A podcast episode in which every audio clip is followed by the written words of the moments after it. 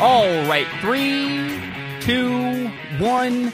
Oh my goodness. Good morning, good afternoon. Whatever it is for you, I hope you're having a fantastic day. My name is Zac Shomler. This is Strong Opinion Sports. Thank you so very much for tuning in. Um, man, this is episode 250. 250 episodes. Uh, I wish I had something special or something crazy to do to celebrate the milestone. I, I really don't. Um, but I will say, like, we are one fourth of the way having a thousand episodes of Strong Opinion Sports recorded. That's unbelievable to me. I don't know. I just look back and go, it's been over like two and a half years now, and that's just crazy. How like I, I just can't fathom. Like man, it's we've come a long way. Uh, you know, I can't fathom it. It's not like something I can't believe, but it is pretty cool, I guess, to celebrate and to to think, man, we've come a long way, and um, I just want to say I'm grateful to the people who listen and watch and support the show. It makes me so happy, and I, I love doing it. So thank you so much. Uh, today we're going to talk about Michael Jordan. We're going to talk about Aaron Rodgers. I really think there's a similarity between Aaron Rodgers and Michael Jordan. We'll talk about. Uh, I have a bunch of other stuff planned for the end of the show. We'll talk about. I'm going to revisit Josh Rosen because man, people got really mad when I called him a bust. Am I going to double down? We'll find out. Um, but I want to first start by talking about the Last Dance. I want to talk about the Last Dance episodes seven and eight. Um, everybody seemed to agree that those were the two best episodes of the entire series.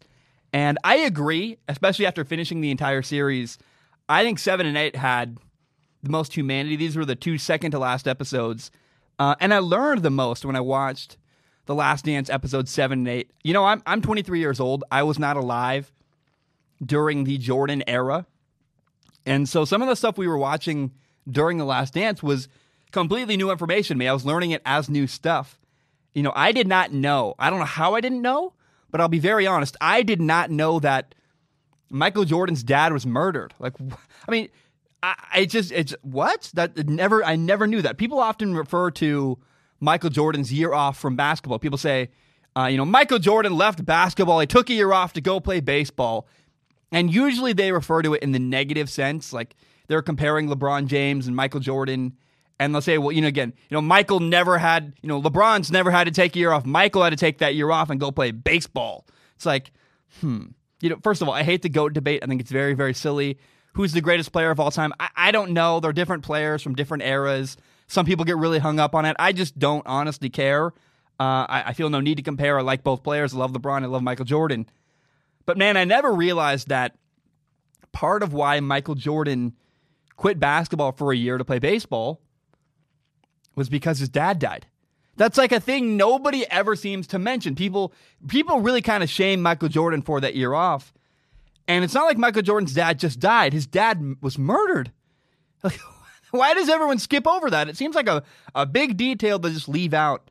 Uh, I don't know. Maybe I'm the only person who didn't know that. I probably am. Honestly, I'm probably like some idiot that goes, "Oh, everyone else knew that." Well, I'm I'm sorry, but for me, I didn't know that. Um, and every time when I I grew up listening to sports radio, I loved sports radio when I was a kid, and nobody ever mentioned that. It was never like an asterisk. It was never something people mentioned. People shamed Michael Jordan for that year off. No one mentioned, oh, he's soul searching because his dad was murdered. It's a big deal. You know, when my brother died four years ago, I understand what it's like to lose someone you care about. And it's just crazy that Michael Jordan's dad's death isn't mentioned more especially the way the way he died. I mean, if my dad was murdered, I'd be a mess. Now, it's also funny, or I guess interesting. Um, Michael Jordan was a not the best baseball player, but he was solid. He was a solid baseball player, and his career was actually kind of gaining steam. You know, people talk about Michael Jordan. Oh, he sucked, but double A baseball, yada yada. Um, no, he was batting 202. He was kind of headed in a good direction as a baseball player and then a MLB player strike happened. That really kind of cut Michael Jordan's baseball career short. Was that baseball wasn't taking place? He wasn't going to play because the players were on strike, and uh, that kind of pushed him back toward basketball. It just seems like those are two things forgotten in history. Michael Jordan's dad, the fact that Michael Jordan's baseball career really wasn't actually going that badly. It was actually gaining some steam. Uh, now, seven and eight, episode seven and eight of The Last Dance did confirm something that the previous episodes kind of hinted at, which is that Jordan was hard to work with and hard to be with, really to play with. Uh, part of why that year off was because of his dad died. It was also partly because he really kind of burned out. And I understand that he was so intense for so long. And I think the flame kind of died a little bit. That's what he even says. You know, it was so interesting hearing Michael's former teammates talk about MJ. They're like, yeah, there was fear of MJ. He was tough. He was kind of a jerk. And they talk about how as time went on, they all began to appreciate him. But I think in the moment when you're playing with MJ, I don't know that he was a fun, really great guy to play with. I, I, I don't think that. I think people are much softer when they reflect on things. Um, but he was Jordan was hard on his teammates, man. He had the highest standards, really, of any player ever. And you know he he tried to push them to get better. Uh, you know, it's funny from Michael Jordan's perspective. It had to be you know exhausting to both try to live up to the expectations that are on you as you're Michael Jordan. You're the aura around you. You're this big, larger than life figure. And you're also not only trying to manage that and live up to expectations, you're also trying to push everybody around you to be better and win a championship. Being Michael Jordan, whatever that means, is not easy. Doing that, being who he was in the er, late in the 90s, or the entire 90s, um, I just think, man, it's such a hard task to do. And it makes sense. Like, he, everyone kind of needed a year off. Michael needed a year off. The Bulls needed a year off, you know, from basketball, from Jordan needed to get away from basketball and the pressure. I think the Bulls needed a break from Michael Jordan. You know, that year off for his teammates, for him, for the coaching staff, everybody was what everybody needed in that situation. But let's be very, very clear. I don't want to make this get concerned or uh, confused either. I'm saying like it was hard to be Aaron Michael. Yes, it was. I think the year off was what they needed. But in the end, the Bulls wanted him back you know, BJ Armstrong half recruited him by, you know, challenging him in a gym and saying, oh, let's play one on one. I can beat you.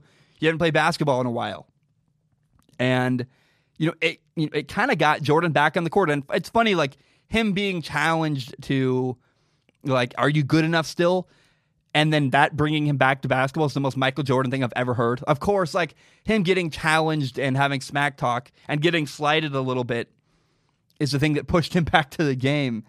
Um, you know, I think it also is pretty interesting. He fed off all those little slights, all those little tiny digs at him.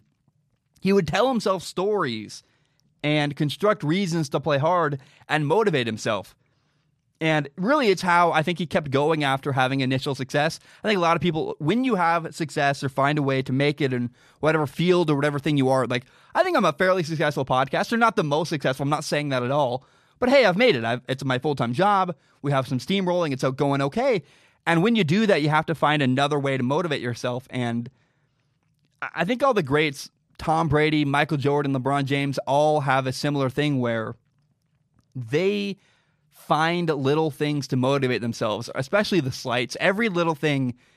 Oh, you said what? You said this? Like they find reasons to go out every night or every game or whatever it is and put on a show. And especially in the offseason, guys like Tom Brady. I know Tom Brady sits at home going, Oh, you think I'm old?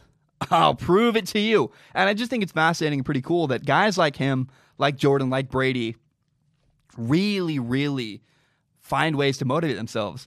You know, there's that story where the Sonics head coach, George Karl, apparently didn't say hi to Michael Jordan at dinner. And honestly, I feel kind of bad for George Karl because the thing is, you couldn't win any interaction with Michael Jordan was a total loss where no matter what you did or what you said, he would find a way to use it for motivation. You could be like, "Hey Mike, how you doing? Your dinner looks great." He's like, "He said my dinner looks great. I'm to kill him on the basketball court." It's like, "Oh, you, you whether you know, George Karl didn't say hi to him. I think that's maybe the safest thing. Because if you do say hi to him, he'll be like, "Oh, man, George Karl was very friendly last night. I'm gonna. He thinks we're friends. What, no matter what you do to Michael Jordan, if you talk to him or interact with him at all, the minute George Karl looked across the restaurant and saw Michael Jordan, he went, "Crap! I can I sneak out the back? Does, has Michael seen me yet? Is there a way? Because if I talk to him, if I do any, if I even look at him the wrong way, it's going to motivate him. He's going to kick our butts on the basketball court. Um, I don't know. I just think it's interesting. Like any, I just that's my main takeaway. Any interaction with Michael Jordan was a loss at all.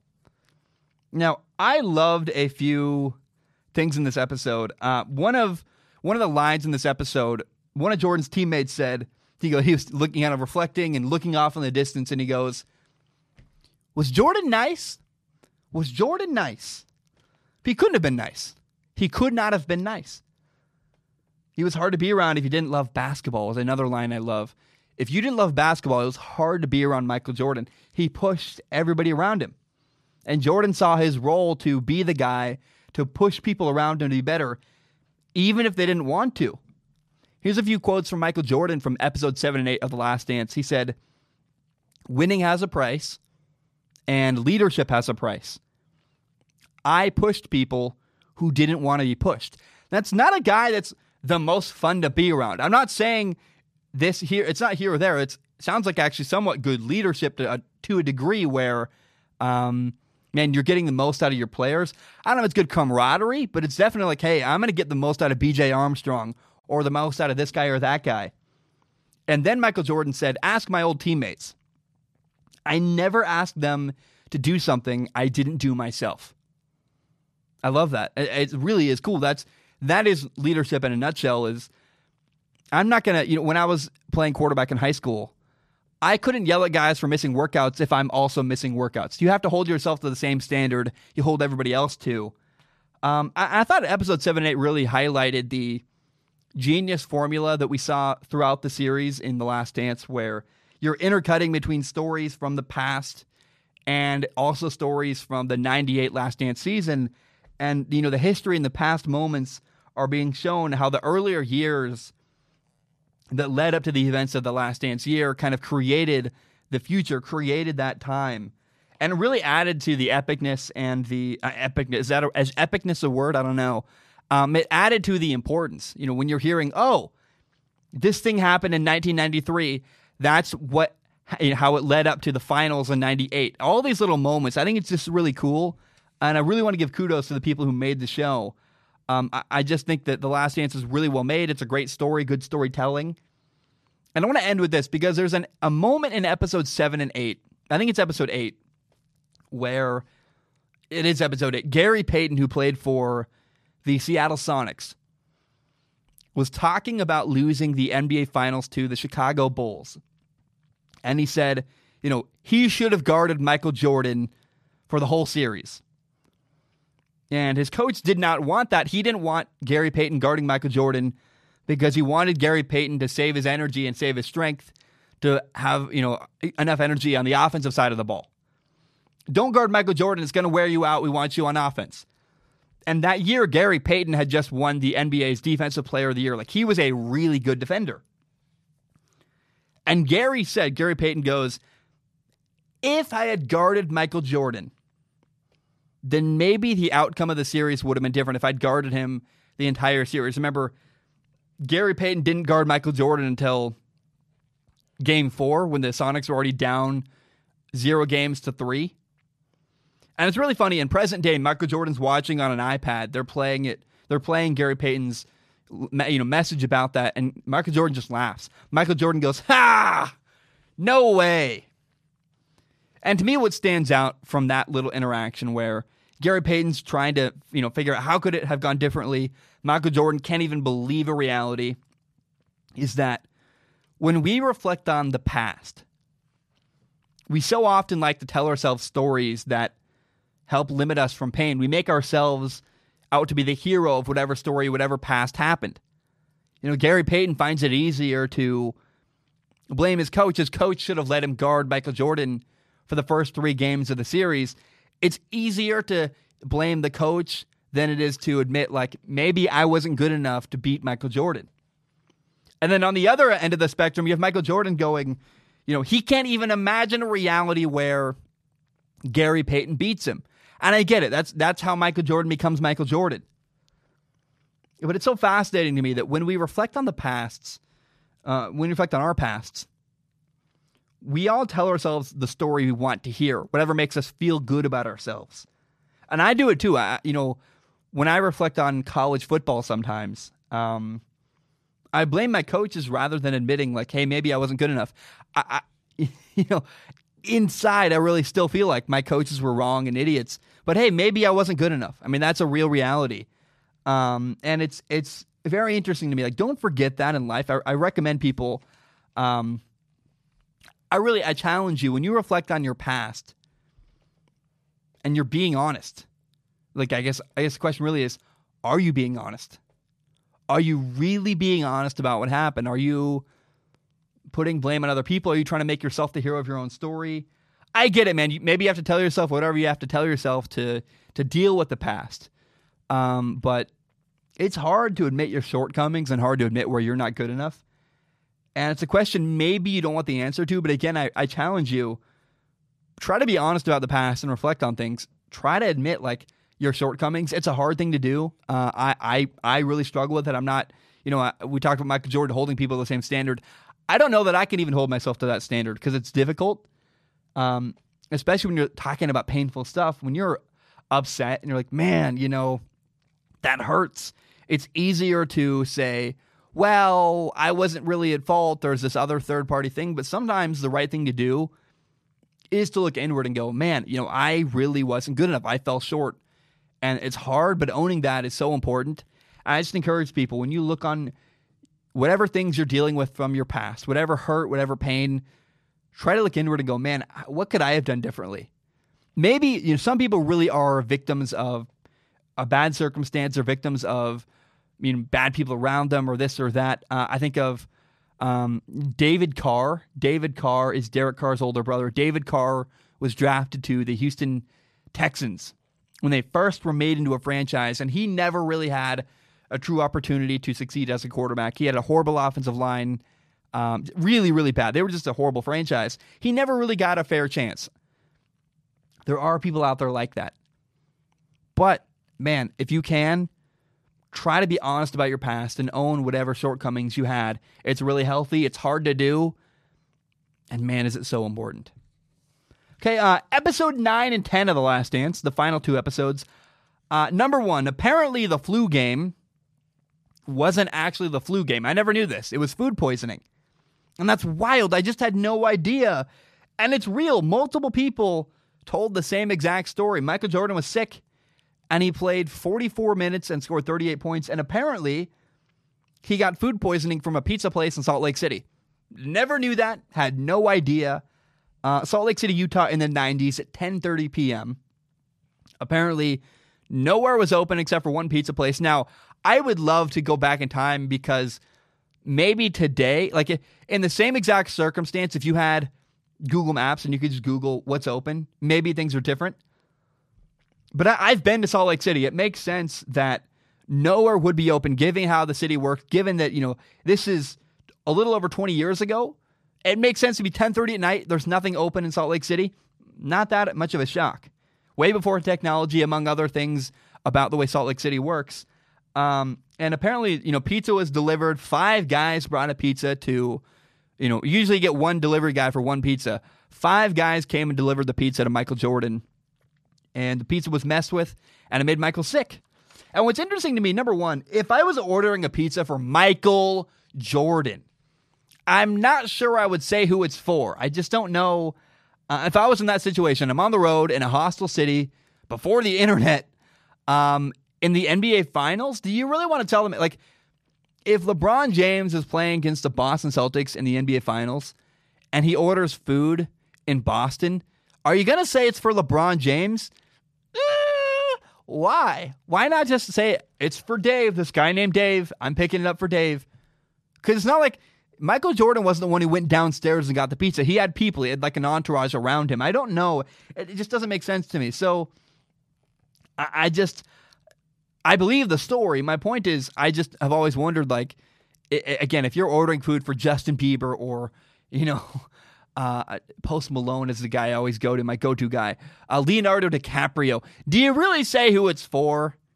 Because then you risk people knowing who it's for and intentionally screwing with it, which is what sounded like what happened with Michael Jordan in the late 90s in NBA Finals against the Utah Jazz. Now, another thing from this episode from 9 and 10, um, hearing a story about Steve Kerr's dad. Oh my gosh. Um, now, I knew that Steve Kerr's, Steve, Steve's, I knew that Steve Kerr's dad had died. I just didn't know how he died. I didn't realize he was killed. And, you know, Steve Kerr's story really moved me because he talked about, and his family talked about that when he lost his dad, Steve really dove into basketball and just spent all his time and all his energy focusing on basketball, kind of to get through the pain of grieving and the loss. And, you know, Steve Kerr was in college when his dad died. I was in college four years ago when my younger brother died. And it led me to really just focus on creating and making Strong Opinion Sports and making the podcast. And it's funny, like, this is episode 250 of Strong Opinion Sports. Like, I I leaned into creating content because of my brother's death, and it really led me to where I'm at. And similarly, Steve Kerr got to where he's at because of the unfortunate loss of his dad. I think that really pushed him and drove him to do what he's doing. And Steve Kerr talks about how like there are moments uh, during the national anthem where he would look out. I'm sure he still does this today. He's coach of the Golden State Warriors. He's won NBA championships. He's probably every single time he's like, he pinched me like this is crazy. I wish I could tell my dad about this. How bizarre is it that Steve Kerr has had such a crazy career in basketball? I'm sure he'd love to tell his dad. And I, I feel very similarly about my brother. When I again I go back to like this is episode 250 of Strong Opinion Sports.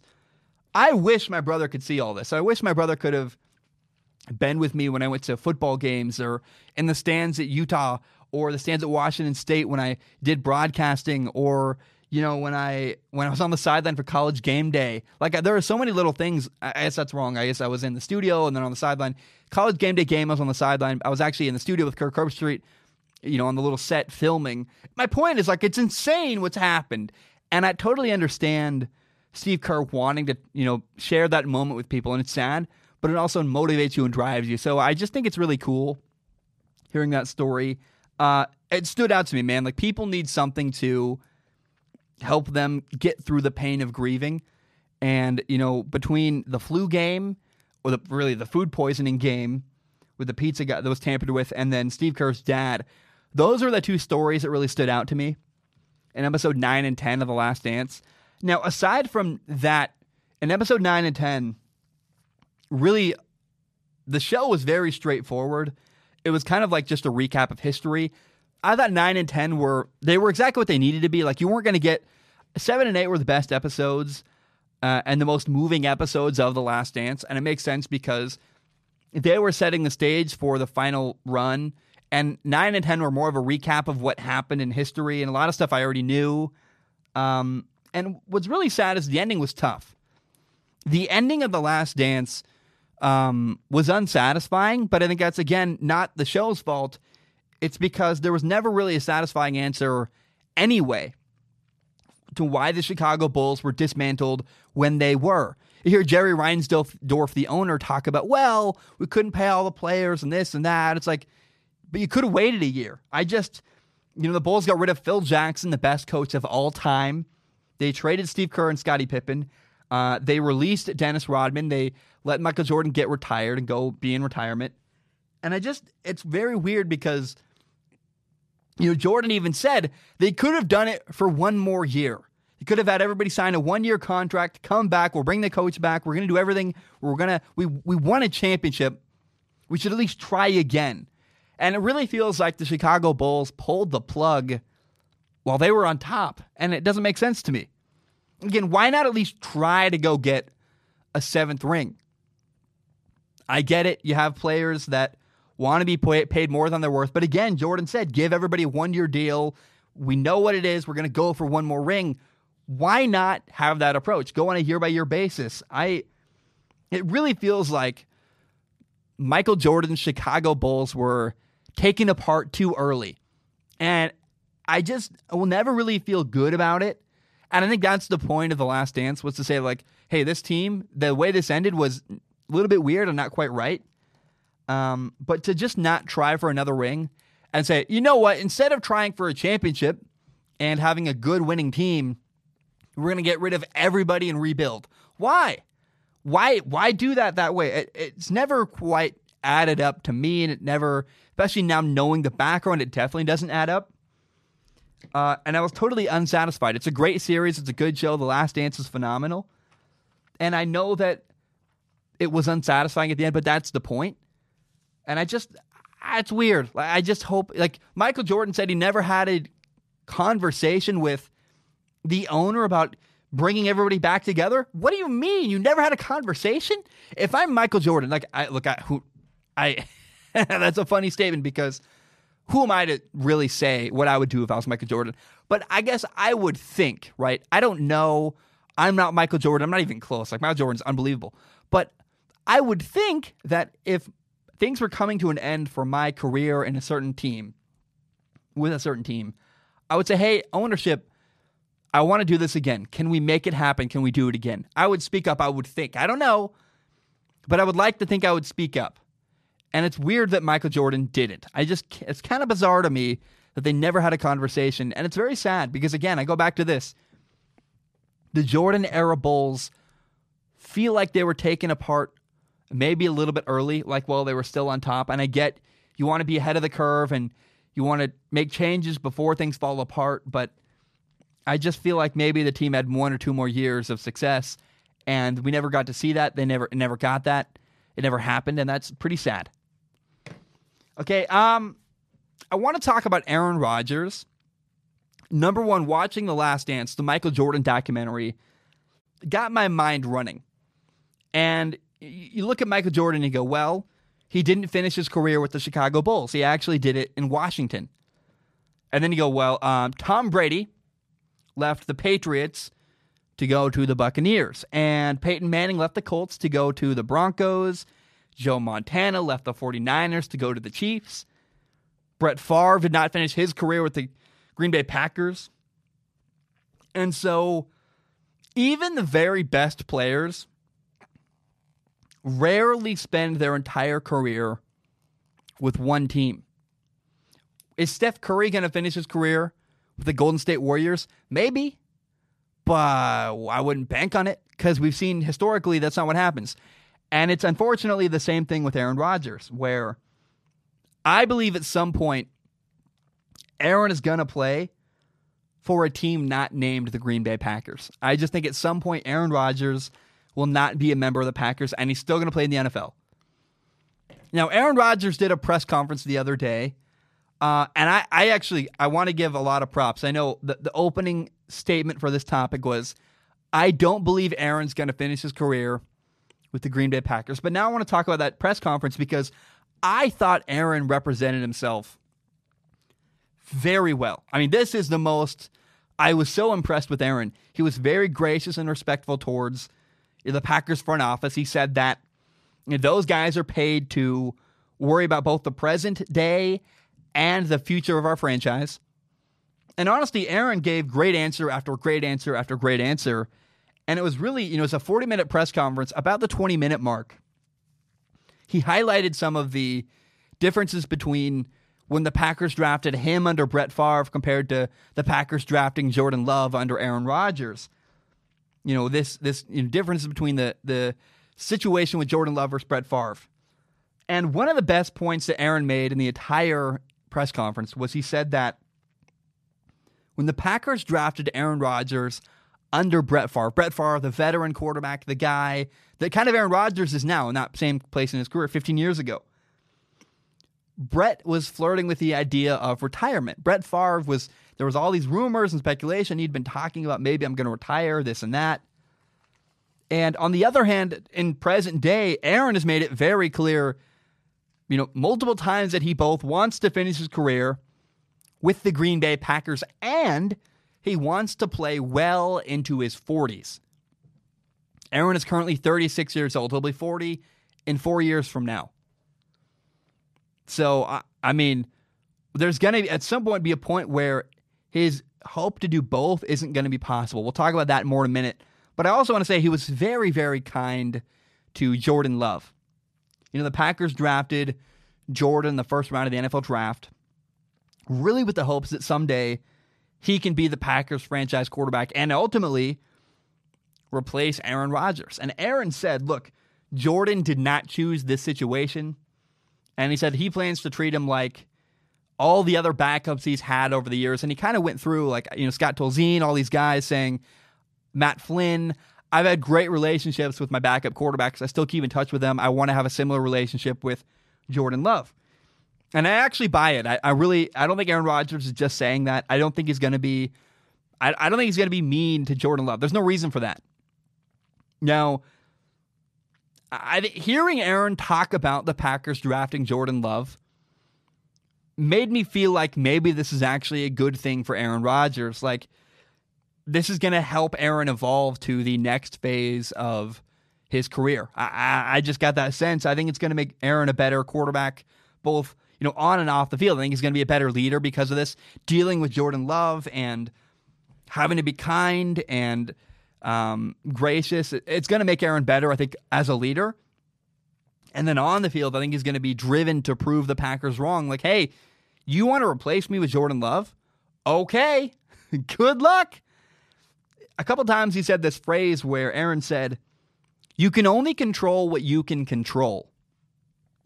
He said, I can control how I play. Again, I can control the way I play, and I can make it tough for the Packers to replace me. Love that. I really, really love. It. I think it's phenomenal.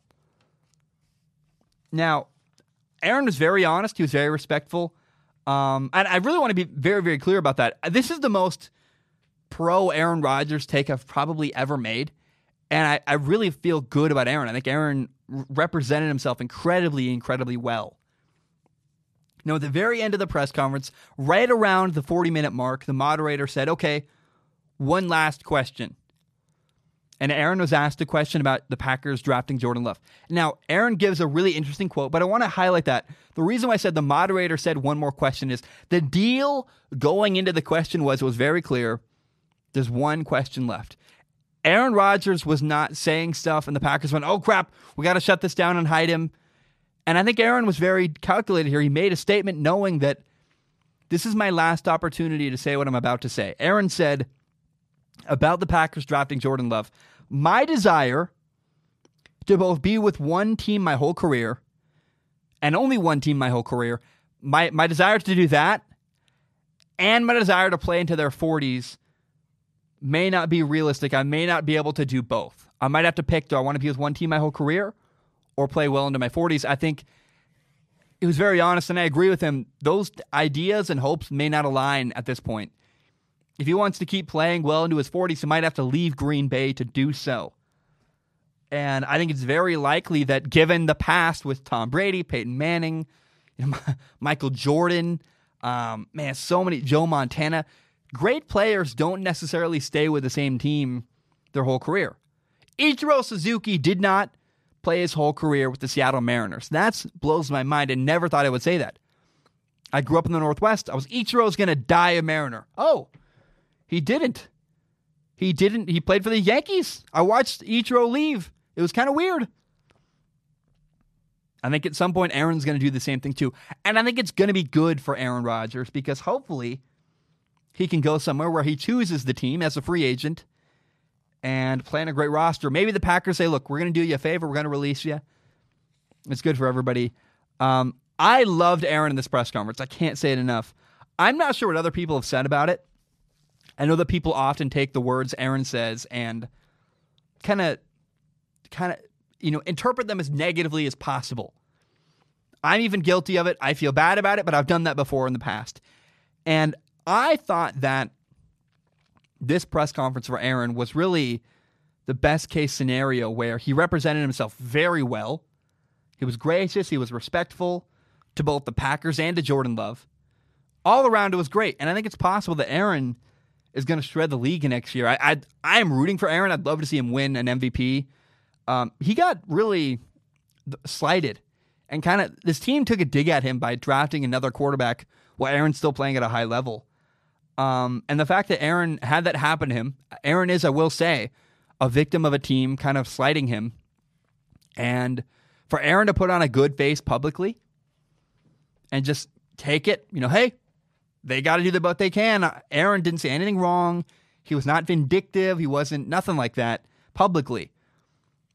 I would love to see Aaron just go out next year, go out on a tear, and like win MVP.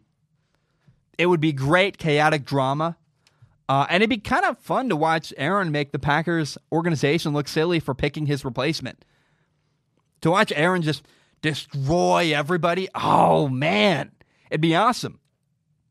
Now, Aaron also said one more key thing, and this is a nerdy, nerdy football thing for quarterbacks. He said that the key to him having a long career and playing well into his 40s and for a few more years was his legs. The key to his longevity in his career was his legs. And I completely agree. It's very, very true. This is a, a thing that people often don't understand. Many people believe that when a quarterback's career and really when their ability to throw the ball tails off, people go, well, his arm is dead. His arm, his noodle arm just lost it. And no, the reason why people have a hard time throwing as they get older is because their legs get worn out. Your legs are what you use to generate force. Now, of course, there are, are joints and muscles, and there are problem. People have problems with their arm, but the real thing that happens first is that you lose your legs, and once you lose your legs, you're done. When you have a hard time driving and using your legs to generate force, they're tired or they're worn out. I mean, this can even happen mid-season. If you go too hard in training camp as a quarterback, where you have like two, two, three practices a day, you're not resting or icing or stretching and trying to recover quarterbacks have to manage their legs, and it's something that no one talks about. When I played quarterback, I iced every single day, and people go, You're just a quarterback. Yeah. But everything I do is with my legs. And it's an important part of thing, you know, football that people just don't realize or understand. The game of quarterback is played so much with your legs, even if you're not running. Peyton Manning, Tom Brady, guys who don't necessarily run around still use their legs a ton. It's important. And Aaron's totally right the key to his longevity of his career is absolutely his legs. All right, guys, my name is Zac Shomler. I'm going to take a short break. When I return, we're going to talk about Nick Saban. We're going to talk about Josh Rosen. We're going to talk about, oh man, pass interference replay was taken away. I got a lot to say about that. It's kind of a sad story. We'll do that when I return. Then we'll finish the show with Ask Zac. My name is Zac Shomler. I'm going to take a short break. I will be right back. All right, we are back. Um, I saw a story the other day that really made me just love a coach and feel great about something. Uh, Nick Saban, Nick Saban, Alabama's head coach, said that he advised Jalen Hurts to transfer to Oklahoma instead of Miami or Maryland. So apparently, when Jalen Hurts was planning to leave Alabama, there were three choices on the table Miami had his former quarterback coach as their offensive coordinator. Maryland had Alabama's former offensive coordinator, Mike Locksley, as their head coach. And Jalen Hurts had two schools available to him with coaches he'd worked with at Alabama and was leaning towards working with people he knew and working with people he'd worked with before. Now, the third school like, option out there was Oklahoma. And Nick Saban came up to him and said, Jalen, who has the best players? Oklahoma. And he said, you know, Nick said, we just played Oklahoma. They've got good players on offense.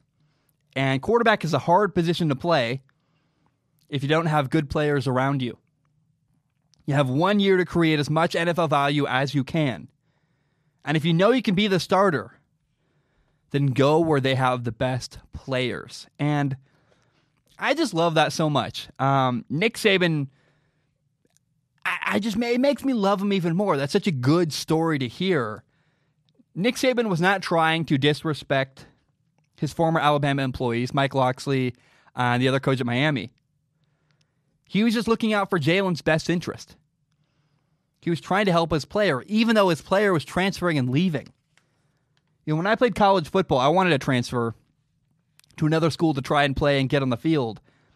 And both my head coach and my offensive coordinator, especially, was really unhelpful. And they created roadblocks for me and made it difficult for me to transfer, difficult for me to even leave. And they were not helpful. They were not gracious. And it sounds like Nick Saban was very helpful, very gracious, and wanted what was best for Jalen Hurts. And hearing that Nick Saban helped Jalen Hurts as he transferred away from Alabama, man, that made me happy. Just like, yes, that's so awesome. Nick Saban is a classy dude who only wanted best for his player. He only wanted what was best for Jalen Hurts, and I love that. And it's not very often you hear that when a coach is having a player transfer out of their program that he helps them and helps them get the best opportunity for them available. Just just love that. I think it's awesome. Makes me love Nick Saban even more. Okay, uh, the other day I came out I came out and called Josh Rosen a bust. And oh man, I got a lot of pushback. People were not happy. Uh, and it's shocking to me, really. People strongly disagreed. And I kind of can't believe people don't agree with this statement Josh Rosen is a bust. People need to realize Josh Rosen was drafted. He was a quarterback picked in the top 10. He was drafted by the Arizona Cardinals to be their franchise quarterback. And he wasn't. He's not. Josh Rosen got replaced after one year by Kyler Murray. I know everybody knows this, but realize, let it sink in. It's a huge deal. The Cardinals had Josh Rosen on their roster, a top 10 pick, and picked another quarterback instead. They moved on. When you pick a quarterback in the top 10, you pick him to be your franchise quarterback. He wasn't. And if a quarterback that's picked in the top 10 doesn't become that team's franchise quarterback, bust, man. Didn't pan out. And then not only that, the next year, after being traded in the offseason, Josh Rosen was on the Miami Dolphins. He got beat up by Ryan Fitzpatrick. And then the Dolphins, while having Josh Rosen on their roster, picked another quarterback over number five overall. They picked Tua. They've replaced him again. Josh Rosen has been replaced two times in two years, and people want to say it's a circumstance, not a good team. Uh, the coaching staff in Miami is pretty dang good. Here's how you determine a bust. A draft bust is a player who was drafted high in the first round and did not display the talent or reach the heights that he was perceived to be able to do. Josh Rosen was perceived not only as a franchise quarterback, he was perceived as the Cardinals franchise quarterback. Eh. And then people thought, well, maybe he'll be the Dolphins franchise quarterback. Eh. Again, replaced twice in two years. Two teams have had him on their roster and realized, oh, Josh Rosen isn't the guy. He's not a franchise quarterback. I get it's only been two years, and people are like, well, how can you make a guy out to be a bust after two years? I know it's harsh, but how can you not call him a bust after what's happened? How can you not call Josh Rosen a bust? I don't understand. No matter what happens the rest of his career, he was a bad pick by the Arizona Cardinals. And here's what's telling I've never heard a Cardinals player or a Dolphins player or even really a UCLA former teammate. You've never heard anybody in the NFL say, man, Josh Rosen should have gotten more of a chance. People that were at practice with Josh Rosen every single day Nobody seems upset about him getting replaced. Nobody seems upset. Nobody's that nobody on the Dolphins or the Cardinals stood up for Josh Rosen. That's kind of weird. Does that not mean anything? Josh Rosen is a bust. I know it's harsh. Josh, if you're watching this, I am sorry. I hope you make it. I hope you, whatever's wrong with you, whatever is keeping you from being a franchise quarterback, I hope you fix it. I hope you figure things out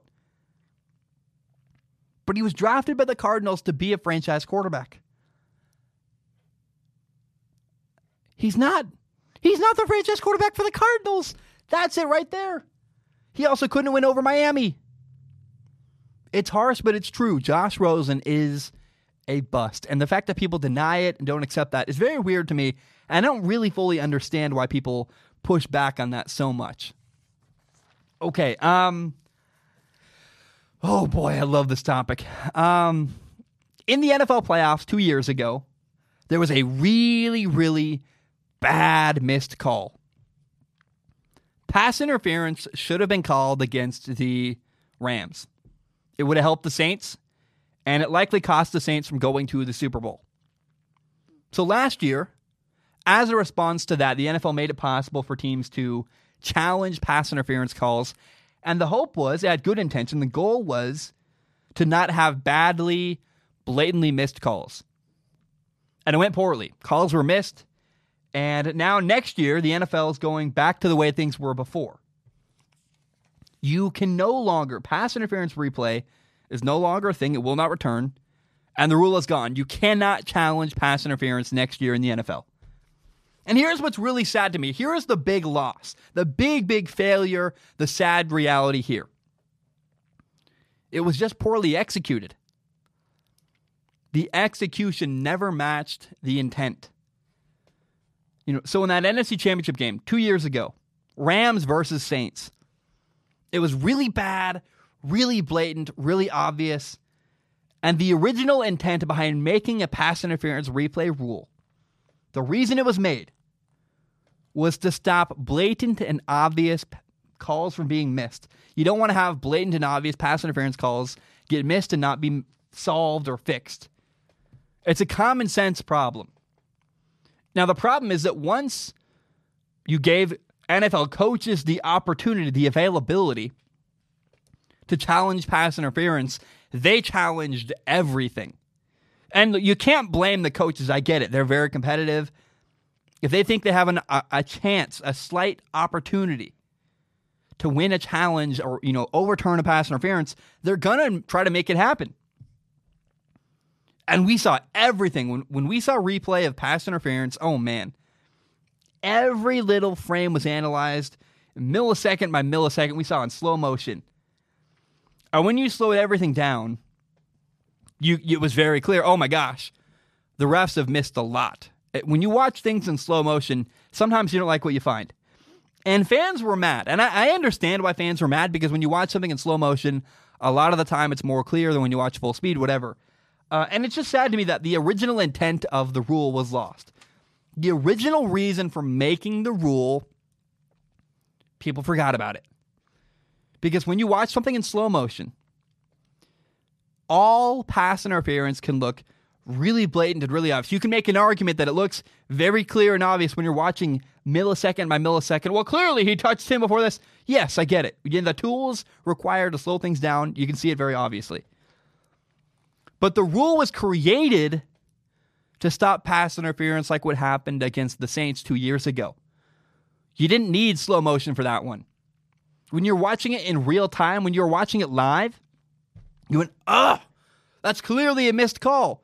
You didn't need replay to figure that one out. And what's sad is that, you know, about the replay pass interference challenge is that having it removed means you lost a chance at common sense. We've now lost an opportunity to do the right thing when there's a clear, obvious miss. We don't have that anymore.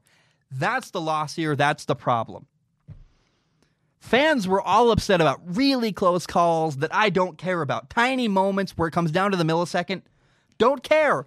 I personally don't care about those calls because, hey, they're so close, whatever. But what's sad is that the NFL doesn't even have the ability now to overturn really, really obvious mistakes. A couple years ago, Armando Galarraga threw a perfect game in baseball. And the reason on the very last out would have been the very last out to make it a perfect game the umpire blew the call. And I remember sitting in my house going, why can't you just say this one time? Use common sense. He was out. The ref, the umpire missed the call. Armando Galarraga should have a perfect game. And at the time, I was just going, where is the common sense here? Why can't we get what's right? When you watch the Saints and the Rams game, common sense is, hey, that's a penalty.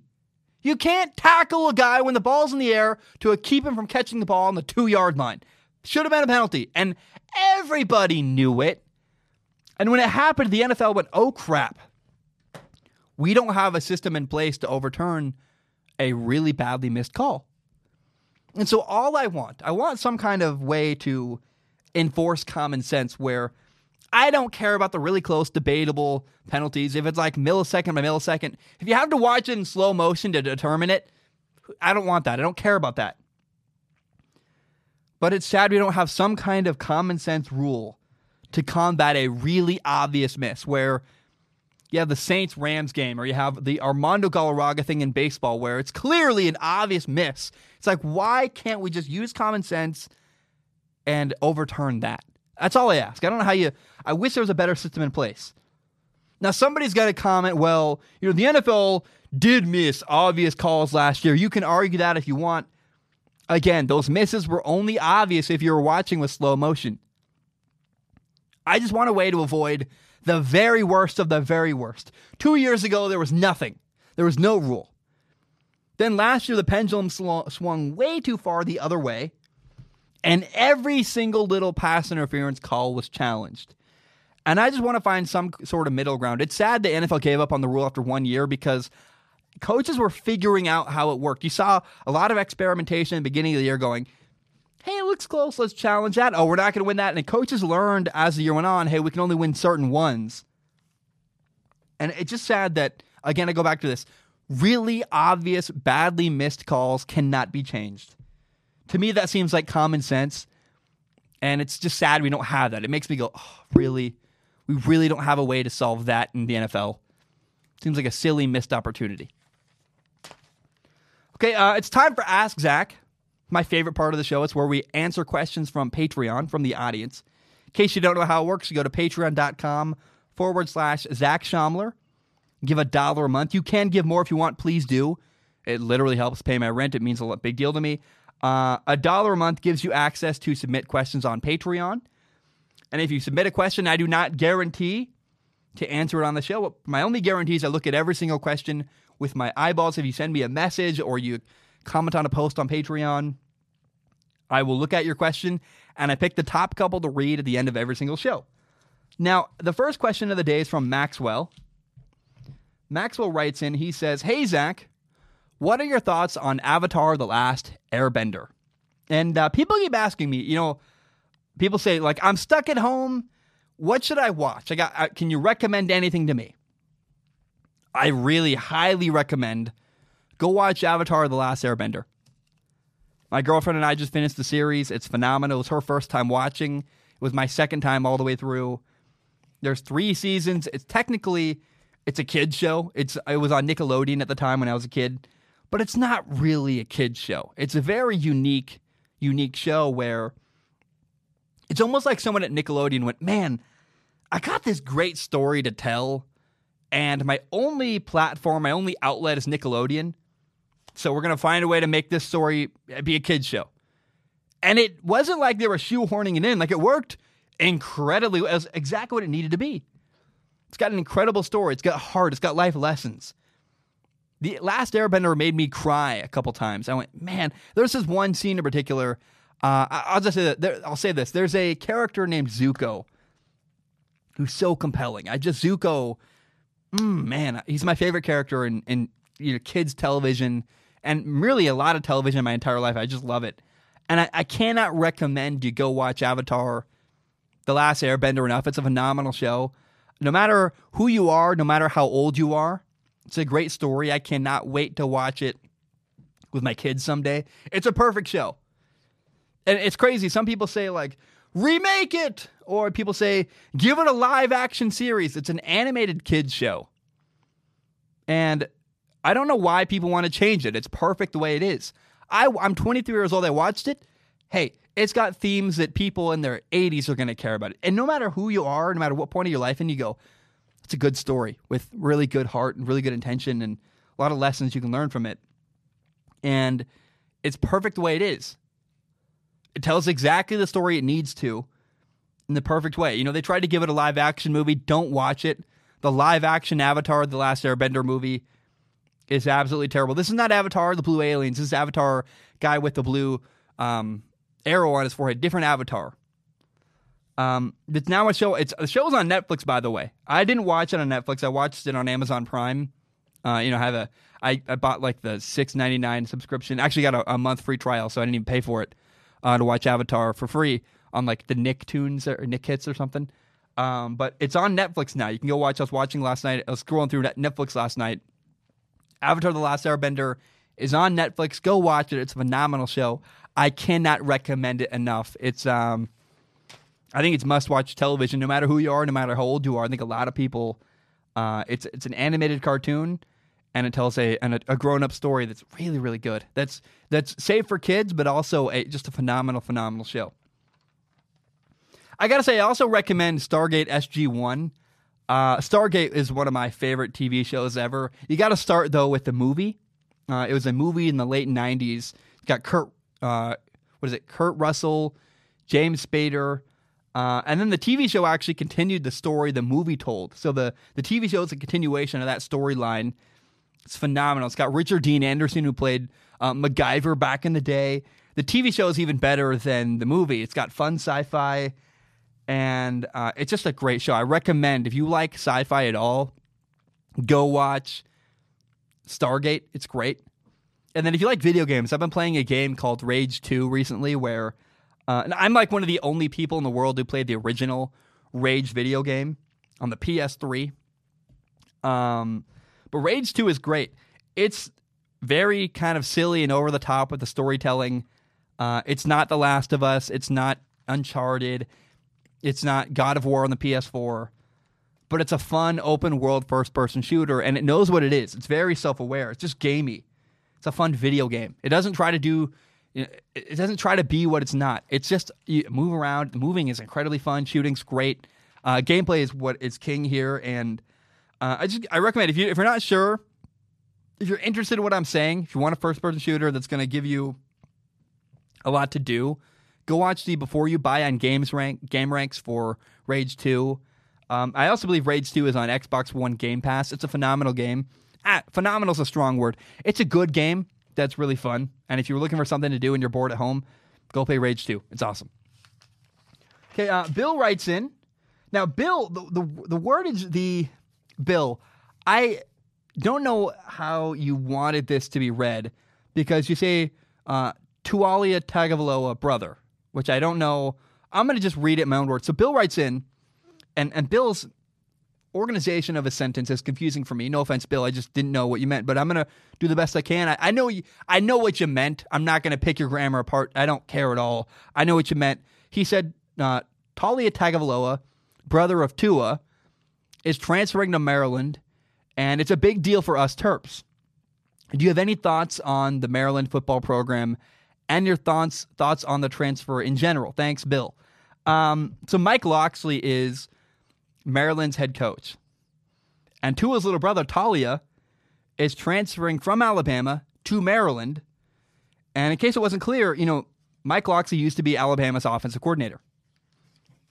So it makes sense that Taulia has a relationship with Tua, Tua has a relationship with Mike Locksley. There is a relationship from the past between Taulia and Mike Locksley. And, you know, Mike Locksley knows Tua really well, knows the brother. And it's very interesting. Here's what I care about with this story. There's two things.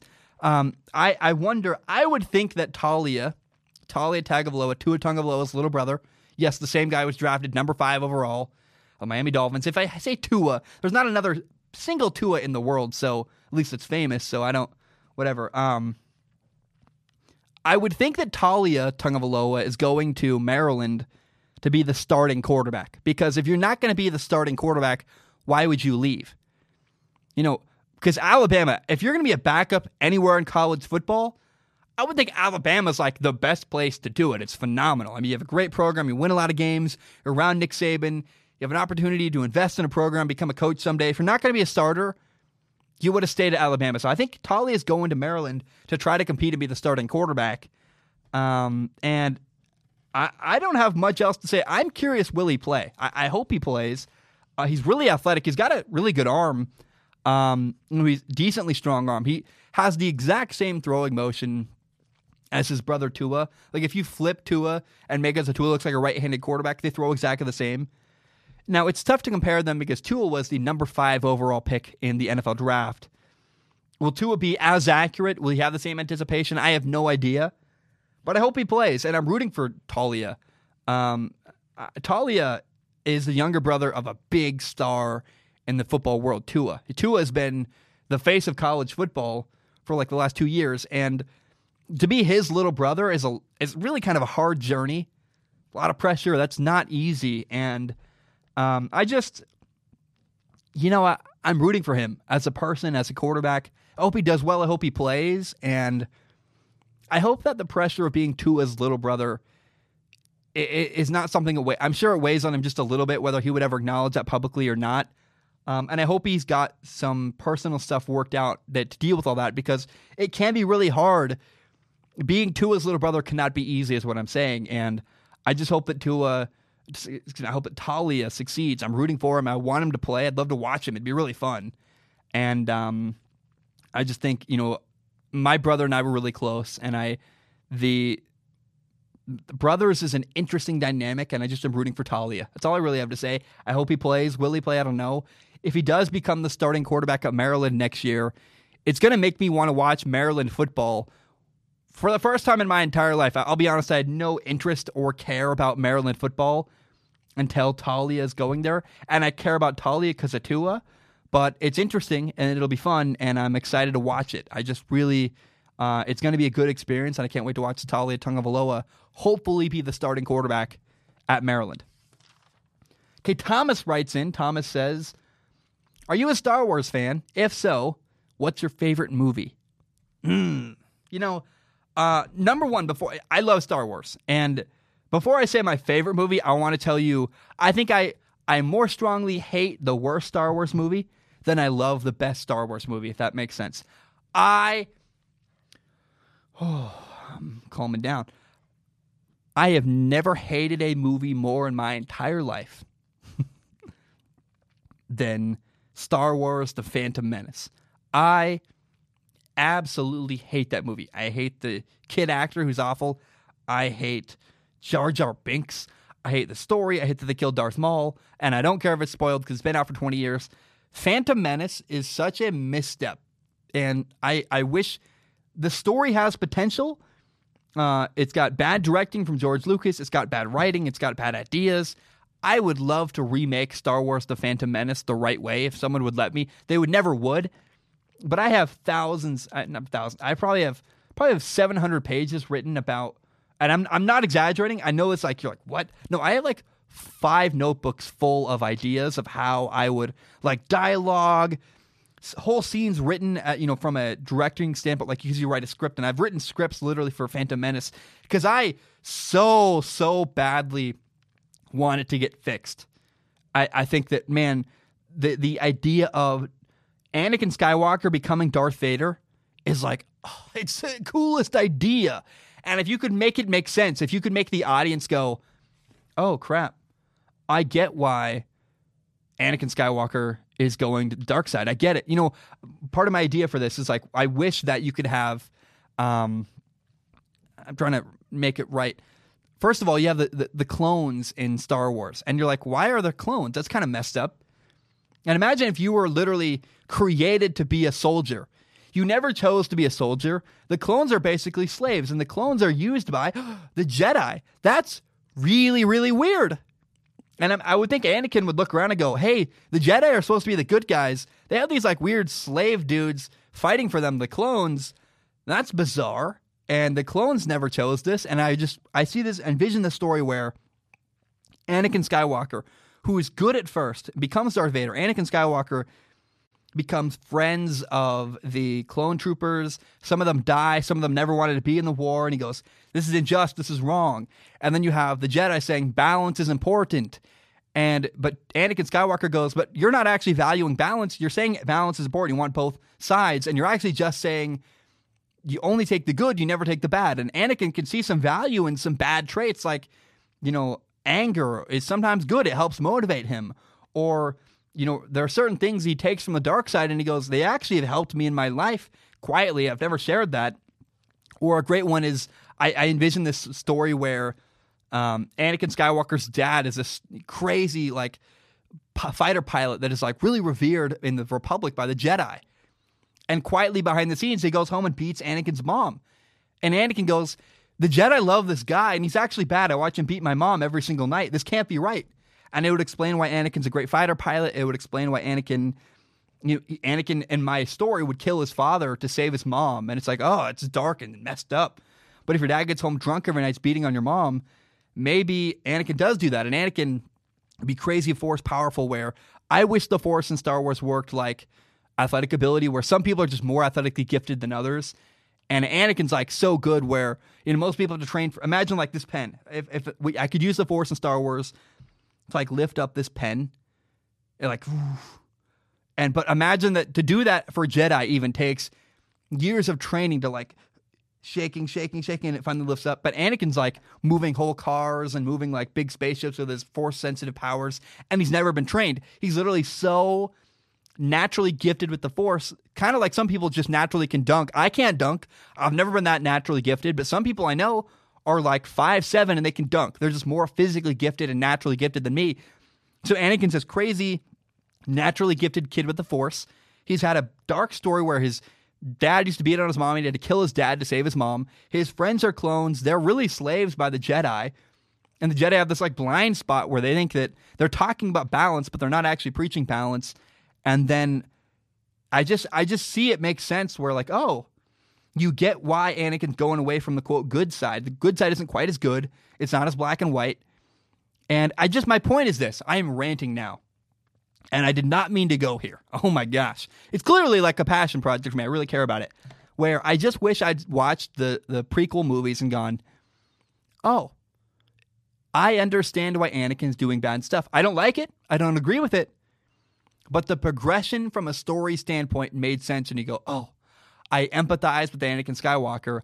I understand why he's doing evil, bad things. I don't like it, but I understand it.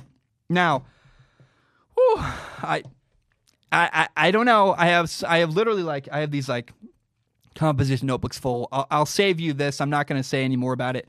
But I, I have so many things to talk about I would love to remake the prequels, and I'd love to do it myself and write it and tell a great story. Um, but my favorite Star Wars movie is either Empire or Jedi. I really love all three. I love New Hope. I love Empire Strikes Back. I love the Jedi, Return of the Jedi. All three are amazing. Uh, Han Solo is my favorite character. When I was a kid, I loved Jack Sparrow, Han Solo, and Captain Kirk from Star Trek. They were like my heroes. Uh, now, if I had to pick, it's either Jedi or Empire Strikes Back. Cloud City is really cool. I think honestly, Return of the Jedi is my favorite movie, even though I think that I think the story is better in Empire, but the worlds are cooler in Jedi. And I watch movies as like a form of escape. I love to see stuff that I'm never going to see in my own real lifetime. And like Jabba's palace was awesome. I love that whole everything to do with Jabba's palace is really really cool. Um, I will want I do want to say though, um, Jedi Jedi or Empire are my two favorite movies in the Star Wars franchise, but I want to give a strong shout out to Rogue One. In my opinion, A New Hope, Empire Strikes Back, and Return of the Jedi are the three best Star Wars movie movies. However, maybe the third best, I would be willing to move A New Hope down one spot to give it to Rogue One. Rogue One is unreal, and it's really even now, even though it's recent, it's kind of forgotten. Rogue One captures the feel of the original three movies. I think better than the prequels did, better than George Lucas did with Phantom Menace, and you've heard me passionately ranting. Uh, better than better than the new stuff, like the new you know, sequel trilogy with Kylo Ren and Rey uh, and Finn. I think that Rogue One is the fourth best Star Wars movie behind the original three, and better than anything else. Better than anything George Lucas made after Return of the Jedi.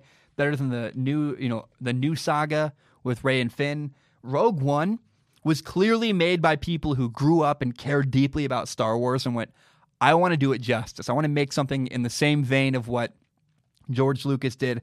And I think that the writer of Rogue One, I forget his name right now. He's a really cool, I think British guy. Um, he does like games coverage occasionally with his company called Kind of Funny, kind of random thought. Um, but he clearly, I think, understood what Star Wars was better than honestly, and this is a very bold statement, but I think that the writer of Rogue One understood what the original Star Wars movies were better than George Lucas did. I think George Lucas, I don't think he ever really quite understood the magic and what made A New Hope, Empire Strikes Back, and Jedi Returns. I don't think he really understood what made them so great because he clearly went way off the beaten path and went way, took a left turn with the prequel trilogy and didn't capture the magic again.